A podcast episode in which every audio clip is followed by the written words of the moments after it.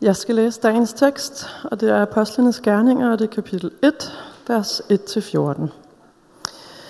I min første bog fortalte jeg dig, Teofilus, om alt det, som Jesus gjorde og lærte fra begyndelsen, lige til den dag, han blev taget op til himlen, efter at han ved Helligånden havde givet sine befalinger til de apostle, han havde udvalgt.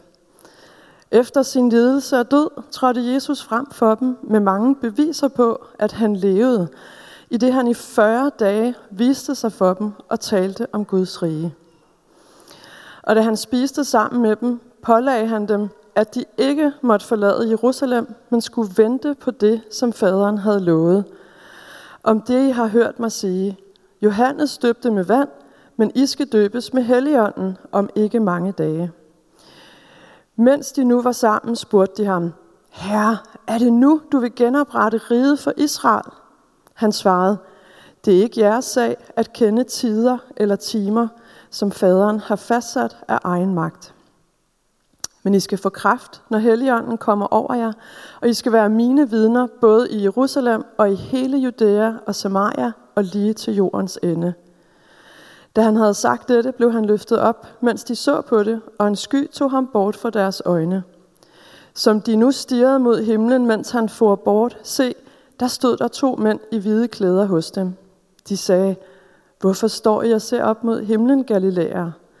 Den Jesus, som er blevet taget fra jer op til himlen, skal komme igen på samme måde, som I har set ham far op til himlen. Så vendte de tilbage til Jerusalem fra Oliebjerget, som ligger tæt ved Jerusalem, kun en sabbatsvej derfra. Da de var kommet ind i byen, gik de op i salen ovenpå, hvor de plejede at opholde sig.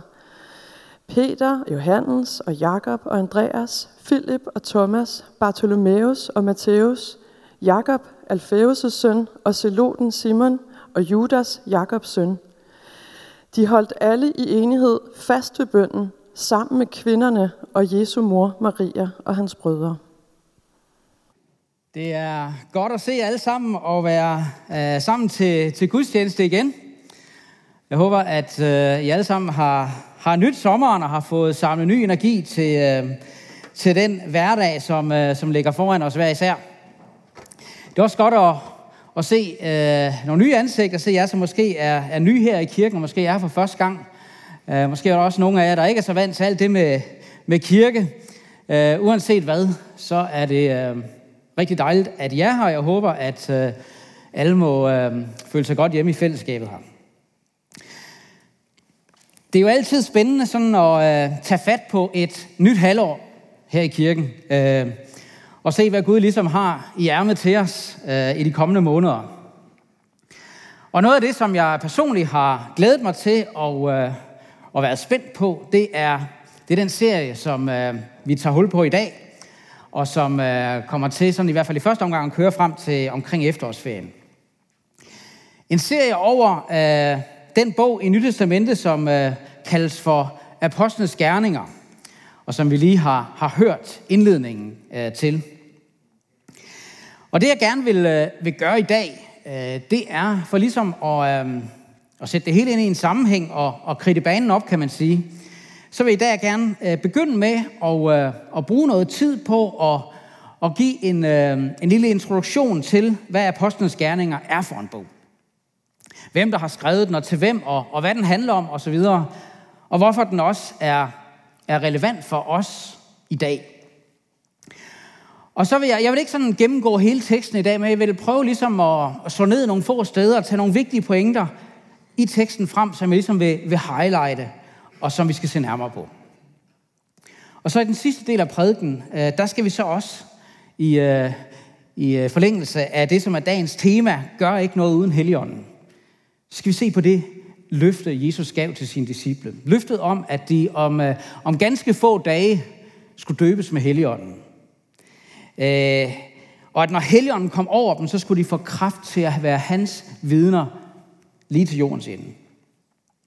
Men altså også, øh, hvorfor Jesus ikke bare gav sine disciple grønt lys til at gå i gang med det samme.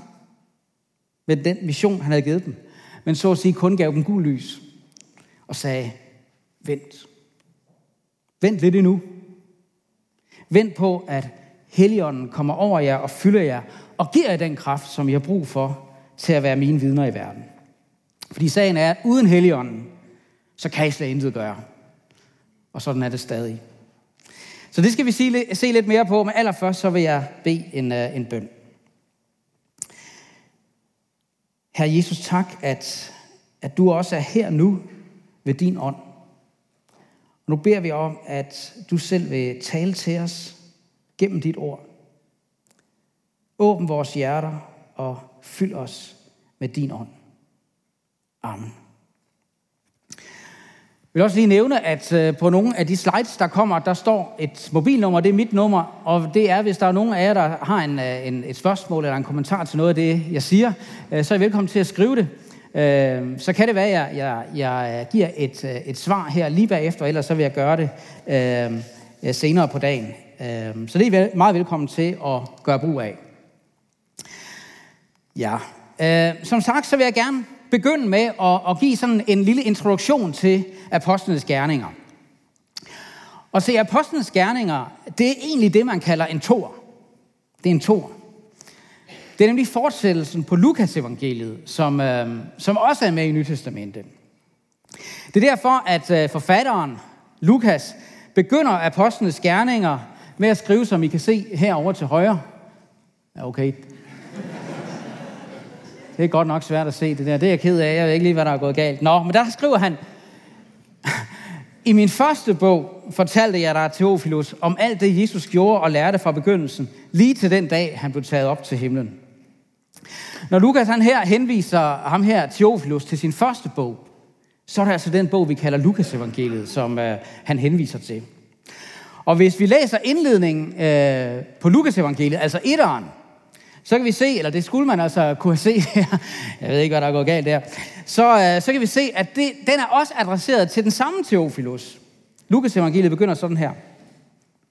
Eftersom mange andre har søgt og give en fremstilling af de begivenheder, som har fundet sted i blandt os, sådan som det er blevet overleveret os af dem, der fra begyndelsen var øjenvidner og ordets tjenere, har også jeg besluttet nøje at gennemgå alt forfra og nedskrive det for dig i rækkefølge, højt æret Teofilus, for at du kan vide, hvor pålideligt det er, som du er blevet undervist i. Øh, vi ved ikke rigtig øh, helt præcis, hvem Teofilus var. Sandsynligvis så var han en, uh, en højtstående person, som altså var blevet undervist i det kristne budskab, og formentlig selv var blevet en kristen. Og det er også meget muligt, siger de kloge hoveder, at han også var den, der havde finansieret Lukas' to bind og betalt for hans udgifter. Øh, og det er derfor, at, øh, at Lukas han ligesom tilegner øh, skriftet til Teofilus. Men ham ved vi altså ikke så meget om, men, men det gør vi. Vi ved til gengæld en hel del om, om Lukas. Lukas han er nemlig øh, nævnt i flere af Paulus' breve, Øh, og han var en af Paulus allernærmeste medarbejdere. Vi ved også, at han, øh, han var læge. Øh, det ved vi, fordi Paulus et sted omtaler ham som den kære, læge, den kære Lukas lægen. Og han var ikke bare en af Paulus' nærmeste medarbejdere, han var også en af, af de mest trofaste. Det kommer for eksempel til udtryk ved, at, at Paulus i det aller sidste brev, vi har fra Paulus' hånd, 2. Timotius brev, der skriver Paulus, kun Lukas er hos mig. Så han har virkelig været en, en trofast hjælper for Paulus. Og noget af det, som jeg selv synes er, er interessant og spændende, det er, at, at nogle af de begivenheder, Lukas fortæller om i Apostlenes Gerninger, de er skrevet i vi-form. Fordi Lukas, netop som en del af Paulus' team, selv var med og oplevede det hele sådan på nærmeste hold, og altså på den måde selv er, er med i bogen. Der er fire af sådan nogle vi-afsnit i Apostlenes Gerninger. Og det første af de vi-afsnit, det begynder i kapitel 16, vers 10, hvor, øh, hvor Lukas på, øh, på Paulus' anden missionsrejse åbenbart joiner Paulus' team, øh, som vel sikkert har brug for at få en læge med. Og så rejser Lukas med dem fra en by, der hedder Troas. Og så er han altså med sådan i resten af bogen. Så nogle afsnit, i hvert fald i den sidste del af Apostlenes Gerninger, det er altså Lukas' egen øjenvidende beretning. Han ved godt, hvad han skriver om.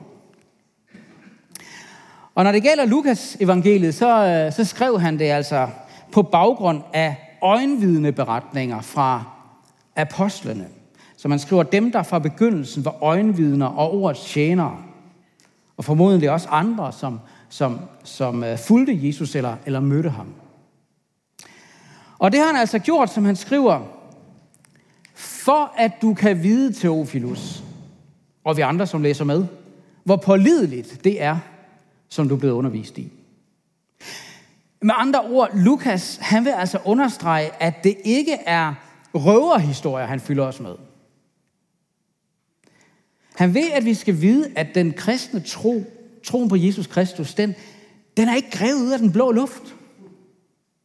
Den handler om virkelige begivenheder. Og bygger på et troværdigt og pålideligt grundlag. Og derfor så vil jeg også sige, at, at derfor så har vi for eksempel i Københavnerkirken absolut heller intet imod, at man stiller kritiske spørgsmål til vores tro. Tværtimod, så vil vi faktisk kun opfordre til at gøre det og invitere alle til at spørge ind til og undersøge troværdigheden af det, vi tror på nærmere. For nogle øh, måneder siden, der havde jeg øh, besøg af en HF-klasse, som, øh, ja, som havde en, en, en masse gode spørgsmål, også nogle gode kritiske spørgsmål. Det synes jeg faktisk, der kom rigtig god snak ud af. Den kristne tro, den kan, den kan godt stå for en nærmere efterprøvelse. Den kan godt stå for en tryktest. Og det er noget, det Lukas han vil understrege. I sin første bog, der øh, fortæller Lukas altså om, øh, øh, som han siger, om alt det, som Jesus gjorde og lærte fra begyndelsen, lige til den dag, han blev taget op til himlen. Så i den første bog i Lukas evangeliet, der læser vi altså om, om, om Jesus' liv, hvad han sagde og gjorde, og hans korsfæstelse og død og opstandelse. Og Lukas slutter bogen med at fortælle om, hvordan Jesus som, ligesom af en mægtig hånd bliver løftet op til himlen. Den anden bog, Apostlenes Gerninger, den begynder så, hvor den første bog slutter. Og der er sådan lidt overlap mellem de to bøger. Den begynder netop med, med Jesu ophøjelse til himlen. Og handler så om, hvad der skete derefter. Og Apostlenes Gerninger er, er faktisk en, en fantastisk beretning om Helligåndens komme, og de første kristne, de første kristne menigheder, og hvordan det kristne budskab i løbet af, af nogle få årtier bredte sig nærmest som en steppebrand. Og blev ved med ligesom at, at bryde nye grænser. Og nåede til, til nye folkegrupper. Så der hele tiden opstod nye kristne menigheder med både jøder og ikke-jøder. Hele vejen fra Jerusalem til Rom. Det er det, apostlenes gerninger handler om.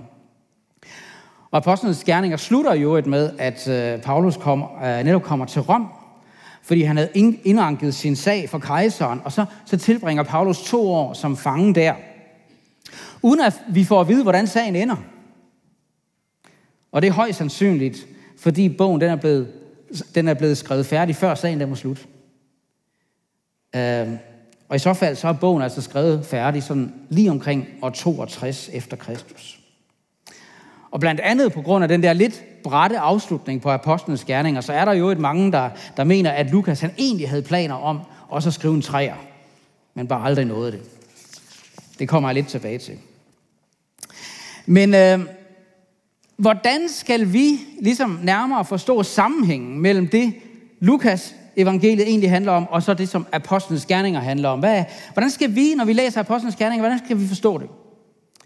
Og hvad er ligesom forbindelsen til os og relevansen for os i dag?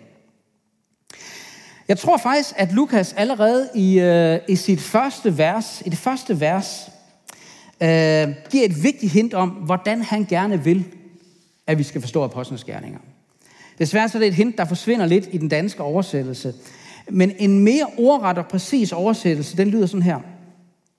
I min første bog fortalte jeg dig til Ofilus om alt det, som Jesus begyndte at gøre og lære, lige til den dag, han blev taget op til himlen. Som de fleste bibelkommentarer, de, de siger, så ligger der i det en antydning af, at vi skal læse apostlenes gerninger som en beretning om, hvad Jesus fortsatte med at gøre og lære efter sin himmelfart. Nemlig hvad han fortsatte med at gøre og lære gennem Helligånden. Og i kraft af Helligånden, hvad Jesus fortsatte med at gøre gennem apostlene i særdeleshed, og gennem de første kristne i almindelighed, og gennem ordet, som det kaldes, budskabet om Jesus, evangeliet, om hans liv og død og opstandelse og alt, hvad det betyder. Altså, Lukas evangeliet kan man sige, fortæller om, hvad Jesus begyndte at gøre og lære, og apostlenes gerninger handler om, hvad Jesus fortsatte med at gøre og lære. Hans fortsatte virke gennem Helligånden. Så Jesus han forsvinder altså ikke bare op i den blå luft, der i begyndelsen af apostlenes gerninger. Han er ikke fraværende i apostlenes gerninger. Han er nærværende gennem Helligånden. Og gennem Helligånden fortsætter han sin gerning i apostlenes gerninger. Han, han fortsætter ved sin ånd med at være nærværende og handlende i den kristne menighed. Og han taler og virker ved sin ånd fortsat gennem ordet, forkyndelsen af evangeliet. Det er også derfor, at, øh, at evangeliet, eller ordet, eller budskabet, de her apostlenes gerninger, beskrives nærmest som en, en, en dynamisk, næsten personlig kraft, som er virksom i verden, og som hele tiden går frem og breder sig og slår rod nye steder og vokser og bærer frugt. Det er som om, at, at, at ånden og ordet er en enhed, der virker mægtigt og kraftfuldt. Så Jesus forsvinder altså ikke ud i den blå luft i apostlenes gerninger. Han er, han er nærværende og virkende, handlende, talende ved sin ånd. Det er selvfølgelig vigtigt at sige, at i en forstand, så havde Jesus fuldført alt med sin døde opstandelse. I en forstand, så havde han gjort alt, så der ikke var mere, der skulle gøres. Han havde en gang for alle gjort frelsen færdig for alle mennesker. Han havde båret al verdens synd og taget den bort. Han havde skaffet fuldkommen tilgivelse for alt synd for alle mennesker. Han havde en gang for alle overvundet døden og brudt dens magt. Så i den forstand, så havde Jesus virkelig gjort alt, der skulle gøres, og det har han gjort færdigt. Men se, netop det budskab, om den frelse, som Jesus havde gjort færdig for alle mennesker. Netop det budskab, det måtte nu ved Helligåndens kraft forkyndes for mennesker i hele verden. Og, og modtages af mennesker i omvendelse og tro. Og gives til mennesker som en personlig gave i dåben. I den forstand, så var der stadig mere at gøre. Og i den forstand fortæller Lukas i Apostlenes Gerninger, fortsatte Jesus sin gerning, også efter, efter himmelfarten. Han fortsatte med at handle og tale gennem Helligånden. Og se, det ligger der en vigtig pointe i, også for os i dag. Og ikke mindst for os som kirke i dag. Fordi det, det stoppede ikke med apostlenes gerninger. Jesus fortsætter også med at være nærværende og handle og tale i dag. Var det ikke også det, Jesus selv lovede? For hvor to eller tre er forsamlet i mit navn, der er jeg midt i blandt dem. Og se, jeg er med jer alle dage ind til verdens ende. Så det, at Jesus er blevet ophøjet til, til Guds højre hånd i himlen, det betyder ikke, at han nu er fraværende. Det betyder det modsatte. Det betyder, at han nu er nærværende ved Helligånden og fortsætter sin gerning i blandt os. Det er derfor, at vi, øh, vi nogle gange synger, Jesus, du er konge midt i blandt os. Du regerer ved din ånd. Du har vundet over alt det onde, sidder ved Guds højre hånd. Begge dele. For Jesus fylder nu alt. Han er højt ophævet over alt og alle, og samtidig er han midt i blandt os ved sin ånd. Ikke synligt, ikke fysisk, men åndeligt og virkeligt. Og han er fortsat i aktion. Og som kirke i dag, der er vi så at sige med i hans fortsatte aktion. Jeg ved ikke, om det er rigtigt, at, at Lukas han havde planer om et tredje bind. Det ved jeg ikke. Men på en måde, så er det tredje bind stadig i gang i hele verden. Også her i København. Og vores ansvar og vores opgave som kirke i dag, det er at stille os til rådighed for ham og for hans ånd. Som hans læme i dag. Som hans hænder og fødder og øjne og ører og mund. At lade ham virke igennem os, gennem sit ord og ved sin ånd. Og, og elske hinanden, tage os godt af hinanden, og elske andre mennesker i alt, hvad vi gør og i alt, hvad vi siger. Og gøre godt mod mennesker og fortælle de gode nyheder om, hvem Jesus er. Og hvad han har gjort videre, for at flere må komme til tro. Og få del i det håb, som Jesus giver. Det næste, som jeg, jeg gerne ligesom vil, vil slå ned på i teksten, og som, øh, som sprang mig noget i øjnene, da jeg skulle forberede mig til i dag, det er ordet beviser i vers 3. Jeg håber, I kan se det.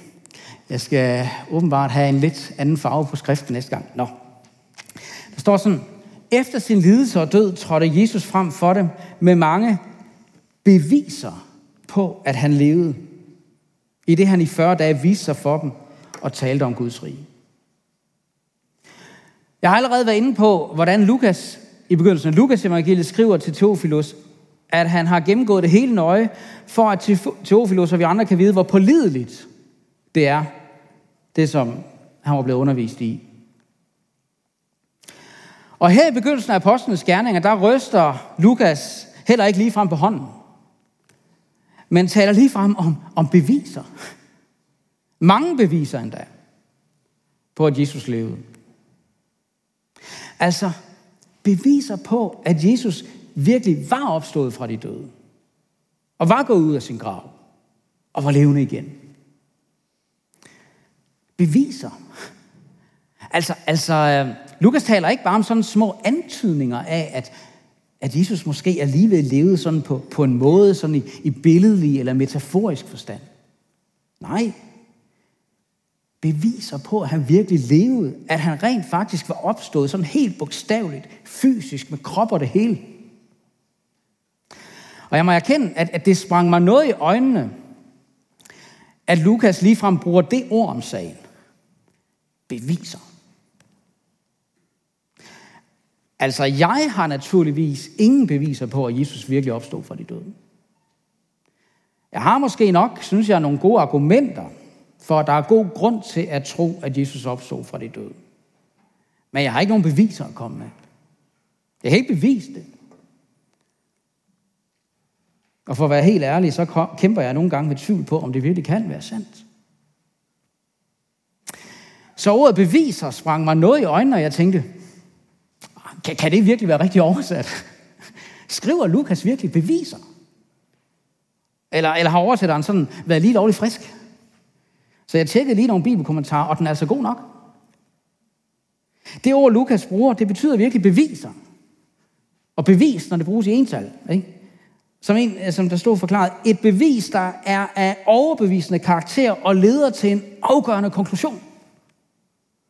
Og som en fortolker skriver, Lukas kunne ikke have brugt det stærke ord til at overbringe betydning et bevis uden nogen tvivl. Jeg synes, det er værd lige at overveje det her et øjeblik. Fordi selv, selv de fleste ikke-troende bibelfortolkere, de anerkender det faktisk som historisk sikkert, at, at Jesu disciple ikke bare fandt på alt det her, men at de faktisk, efter Jesus var død, havde nogle oplevelser. De oplevede noget, som overbeviste dem om, at Jesus virkelig var opstået fra de døde. Så har man så forsøgt at give nogle alternative, alternative forklaringer på, hvad det var, de oplevede. Uden dog rigtigt at kunne blive enige om nogen særlig god forklaring. Men det er det mindste værd at bemærke, at det de første disciple oplevede, det var så overbeviste på dem, at det for dem, som Lukas skriver, at der for dem var tale om beviser. som ikke efterlod nogen tvivl om, at Jesus virkelig var opstået fra de døde. Beviser. Det forklarer også, hvorfor flere af dem i bogstavelig forstand var villige til at lægge hovedet på blokken og give deres liv for det budskab, de forkyndte. De vidste, det var sandt. Og se, budskabet om Jesu opstandelse fra de døde, det var ikke alene det centrale indhold i de første kristens forkyndelse, hvilket fremgår meget tydeligt, øh, når man læser Apostlenes Gerninger. Det er også den begivenhed, hele den kristne tro står eller falder med. Som Paulus siger i sted, hvis Kristus ikke er opstået, så er vores prædiken tom, og vores tro tom og uden indhold og forgæves. Så falder hele den kristne tro. Men, siger han så også, nu er Kristus opstået. Han siger det nærmest som en konstatering af faktum. Og derfor står hele den kristne tro. Den står fast på et solidt fundament, også i dag. Lukas ville faktisk sige, at den kristne tro bygger på beviser. Fordi Jesus virkelig opstod og virkelig lever. Og fortsat taler og handler også i dag gennem Helligånden. Og det fører mig til det sidste punkt, som øh, vi skal have med fra teksten. Det med, at Jesus udtrykkeligt ikke giver disciplene grønt lys til deres mission med at bringe evangeliet ud til alle folkeslag, før Helligånden er kommet over dem med den kraft, de har brug for. Jesus siger, vent. Han pålagde dem, står der endda i vers 4, det er et ret stærkt udtryk, han pålagde dem, at de ikke måtte forlade Jerusalem, men skulle vente på den gave, som faderen havde lovet, og som Jesus også havde talt til dem om, at de skulle døbes med Helligånden. At Helligånden skulle komme over dem og give dem kraft til at være hans vidner for alle folkeslag, helt til jordens ende. Eller som der står i slutningen af Lukas evangeliet, Øh, I skal begynde i Jerusalem, og I skal være mine vidner om alt dette, og se, jeg sender det, min far har lovet jer, men bliv i byen, indtil I bliver iført kraft fra det høje. Stærkt udtryk. Iført kraft fra det høje. Og se, det de skulle vente på, at helligånden skulle komme, det skete jo netop så nogle få dage senere, pinsedag. Det er det, der, der fortælles om i kapitel 2. Og det skal Claus sige noget mere om næste søndag, så det skal jeg ikke gå alt for meget ind på i dag, for ikke at tage ordene ud af hans mund.